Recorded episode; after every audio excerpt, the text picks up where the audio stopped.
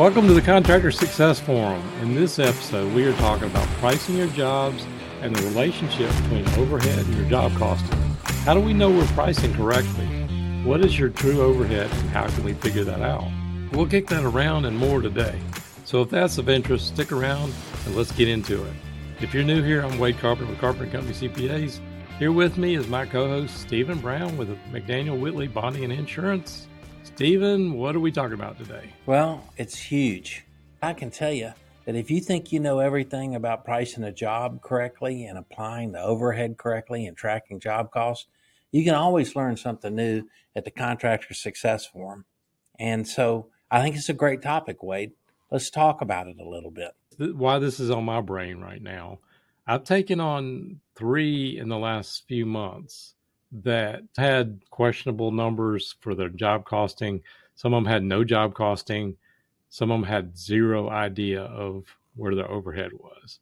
Some of them had rules of thumb on their pricing, and they've been losing money, and they're looking to get out of that. And they're otherwise great contractors. They've got great reputations, but they've been losing money. And so what I'm going to get into today is, number one, yes, we're going to preach about the job costing. We're going to preach about the overhead. But that's one of the common things that people ask me, how much is my overhead? And how do I really get job cost records? In working with these guys, I thought about it a little differently from a cash flow standpoint. I know I talk about probably too much the profit first system, but what is really unique about that for contractors is if you carve it out in the buckets properly, you can see pretty easily that if you got an X% for job costing and X% for overhead, and you're trying to have X% for profit, and you're not marking it up that much, then you're never going to get there. And it becomes pretty evident pretty quick.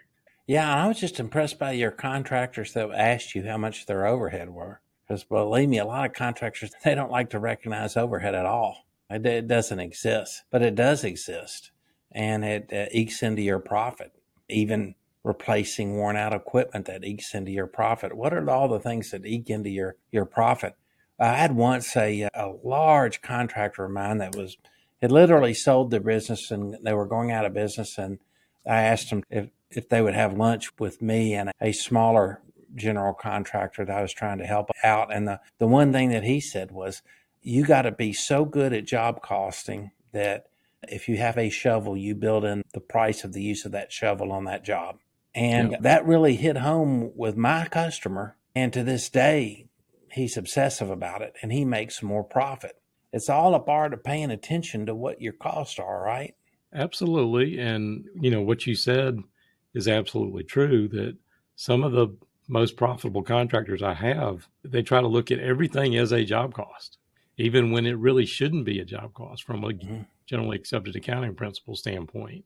But trying to cover the owner's salary and trying to cover some overhead in that number. And the project managers hate it because it's like, hey, that's not really my cost, but you got to cover it. So that's one good lesson that I really wasn't going into today, but I think that's a great point. Sure. And also I might add that the bonding companies love it when the owners make distributions, large distributions. They like their clients to make money, but only at the point that it's not sacrificing the bonds that they need, the bond credit they're going to need. So all of this ties in together.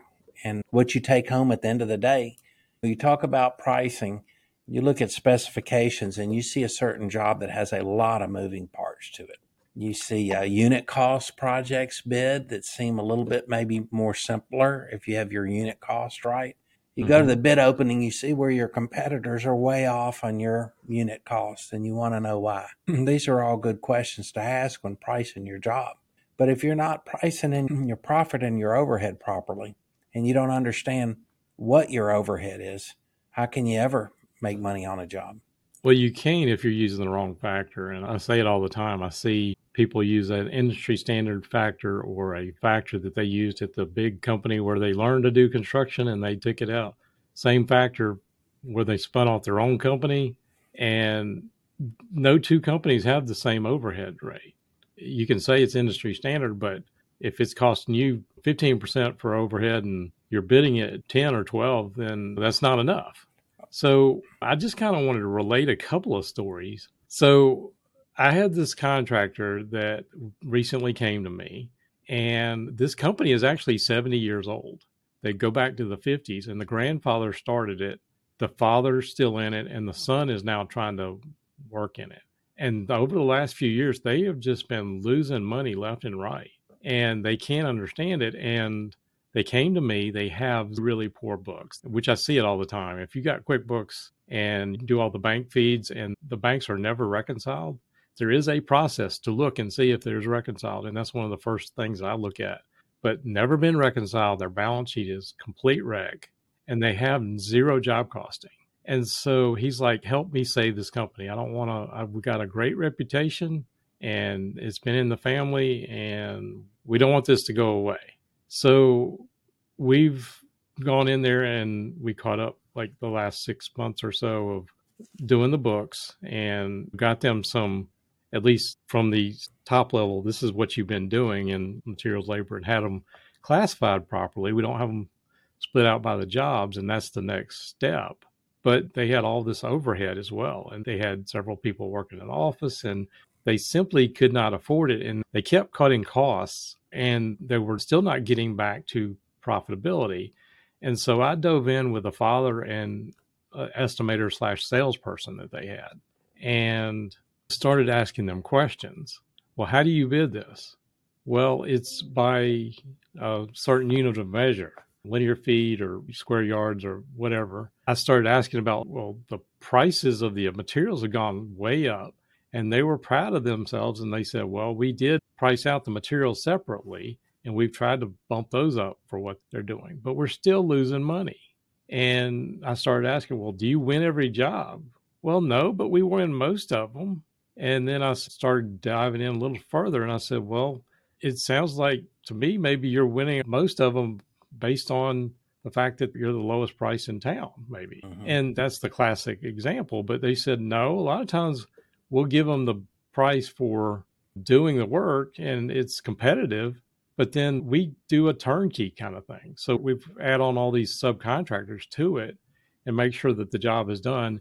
And overall, it's usually cheaper for the customer to let us do it. Well, they were not bidding the subcontractors properly.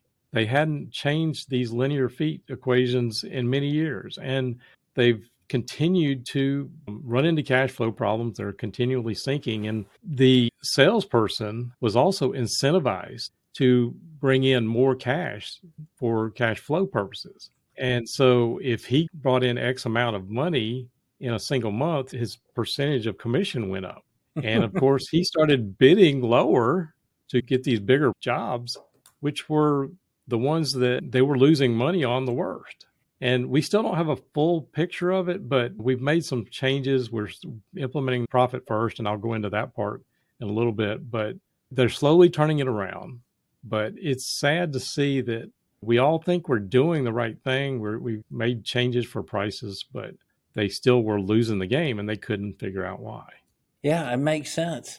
And as you delve in, and they were just repeating the same egregious, horrible mistake over and over again. Paying any commission salesperson on volume instead of profit is scary enough right there. And I certainly don't blame the salesperson. They told them this is the rules. Okay, got it. But anyway, it's interesting. You had to go in there and you had to put together an accurate statement, which was hard enough. Then you had to go in and explain what the statement was telling you. And then you had to dig deep into finding out why they were losing money. And it's all about everything we're talking about today: pricing, overhead, tracking job cost, your profitability. Wade, do you think we talk enough about job costing and profit in our podcast? Because maybe we need to ramp that up a little bit, huh? Well, I know we've done a lot of shows on that over the years, and we preach it. And in that particular case, unfortunately, we got some measures of the job cost, but they're still having to improve on that. And it's taking some time, but they're slowly getting it. Okay. Well, could I ask you a couple of questions about what you should post overhead and not? For example, sometimes I'll see a financial statement where insurance costs are totally posted as overhead. But I always say your workers' comp and your general liability insurance are based on payroll. So that's real easy to post insurance to job costs. You can also take what do you do with vehicles, equipment, and other overhead expenses, and then your office administration overhead. Would you tell us what generally you should put into jobs and not put into overhead? I absolutely agree with you. Things like workers' comp, general liability definitely should be job costed. And unfortunately, the programs today, the QuickBooks Online does not do the job costing like the old QuickBooks Desktop payroll would. If you set it up properly, you can get that done. Otherwise, it's a very manual process. I want to get to some ideas for contractors if they're trying to wrap their head around what their numbers are and they're trying to get out of a loss situation. Let me tell one more story, and that kind of leads into trying to get some kind of working number to base your pricing off of. So I had another contractor that recently came to me. He's been around 5-6 years. He does $4 to $5 million a year, and he was losing money for 5 years straight. He's still relatively new to me, and I don't know his personal situation, but he'd been borrowing money from family. He's also loaned the company $200,000, and he had decent books, no job costing records, but he had no idea what overhead should be. So he was throwing in a flat percentage for overhead. He was throwing in whatever he felt like he could get as a profit figure. And I started asking, like, what is your job cost? And we started diving into this, and we went down the road of the profit first. I've had several of these where we're using this as a surrogate measure of how to price your jobs. So in this case, we're trying to implement profit first. And he had decent classified books over the last 5 years, but nothing was job costed. So in profit first, I always advocate carving out a separate materials and subs account.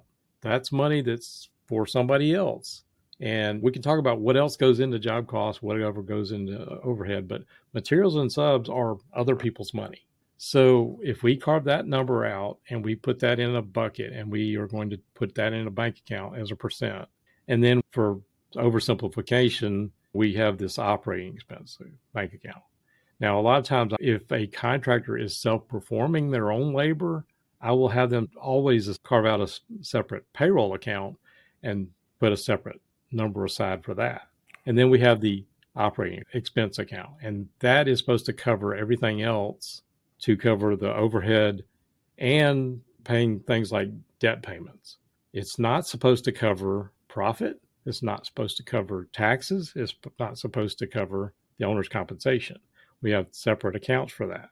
So my surrogate measures of this, that's where we're using these factors to say, what's a reasonable number for estimating?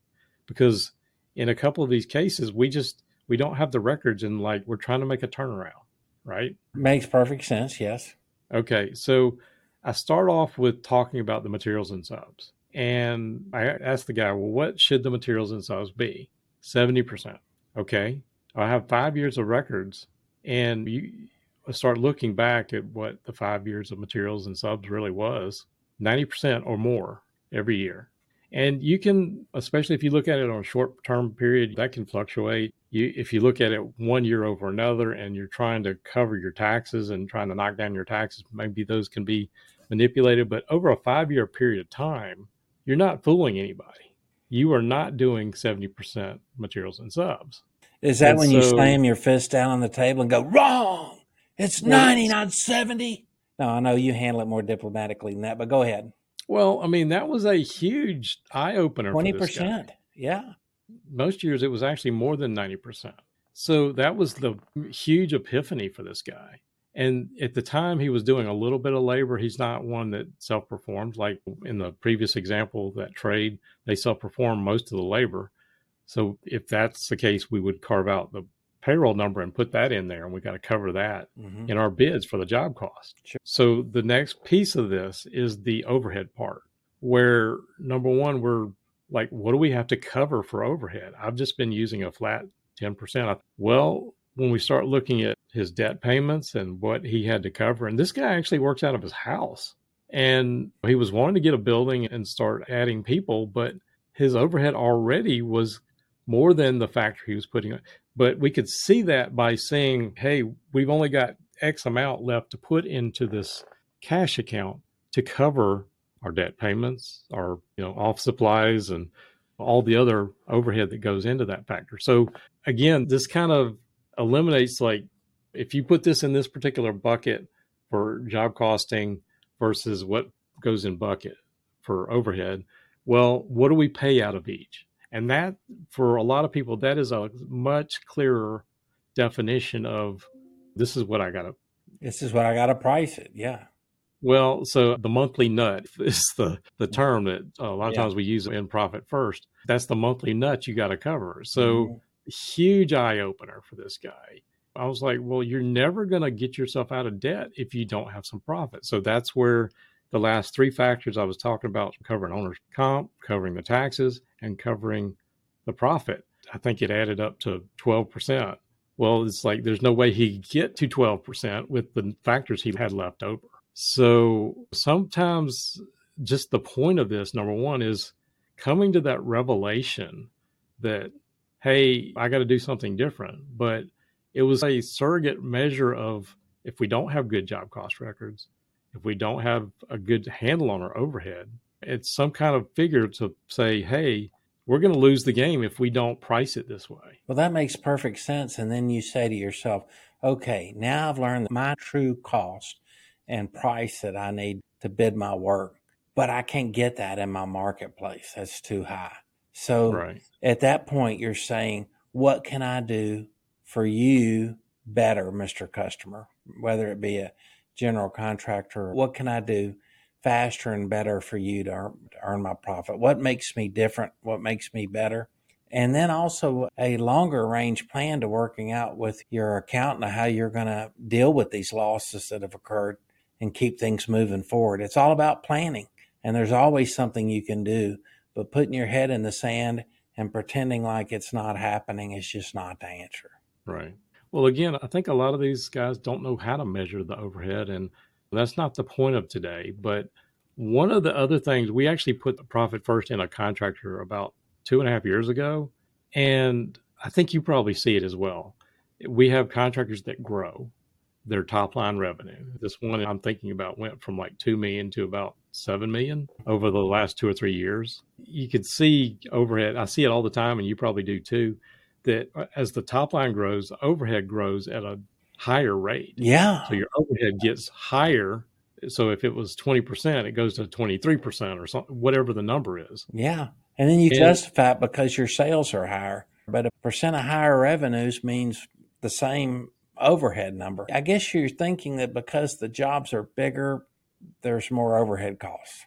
Well, you think there's more profit to cover that. So, okay. And you don't realize that, hey, can I really afford to hire this person? Can I really afford to go get in this new office that's going to cost me more money? Mm-hmm. Can I expand my overhead?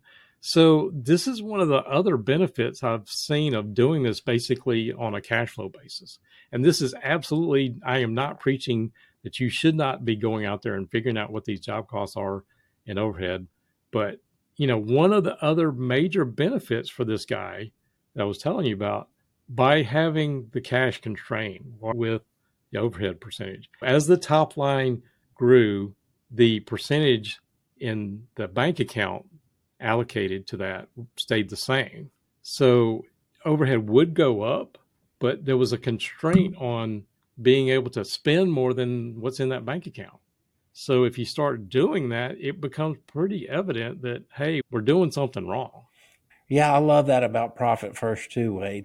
It helps you think so clearly and understand all the elements that affect your income. We have these certain contractors, and it was like, well, people always told me that every personal cost you have that you can run through the company is tax-free. But I would counter that by saying I know a lot of contractors that have gone bankrupt playing that game, and it happens.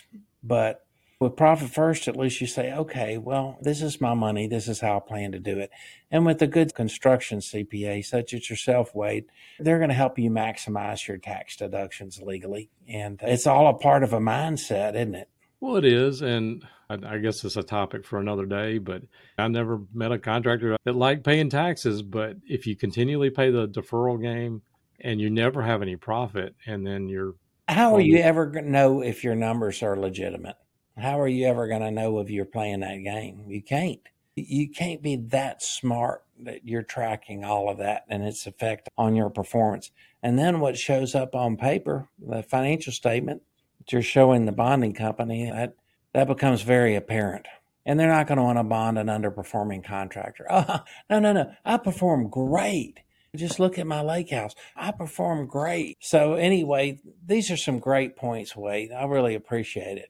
Okay. How would you summarize what you wanted people to know from the podcast? I know we didn't dive too deep in the weeds of what goes into each, but I was trying to give our listeners some kind of thought about, are you really pricing correctly? And maybe a simpler way to at least do a gut check on, are you pricing properly?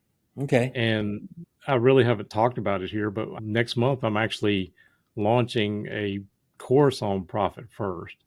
More or less do it yourself. And I started writing these case studies, and it really is amazing to me that there's a lot more power to, I say profit first, but controlling your cash in construction, because I used to always say that contractors should never look at what's in their bank account, because you go out one bank account and when it's fat, you feel like you can go spend everything. And that's a fact. If you do it with profit first and you carve it into these buckets properly, it can go a long way to actually giving you some kind of surrogate measure, even if you have poor books.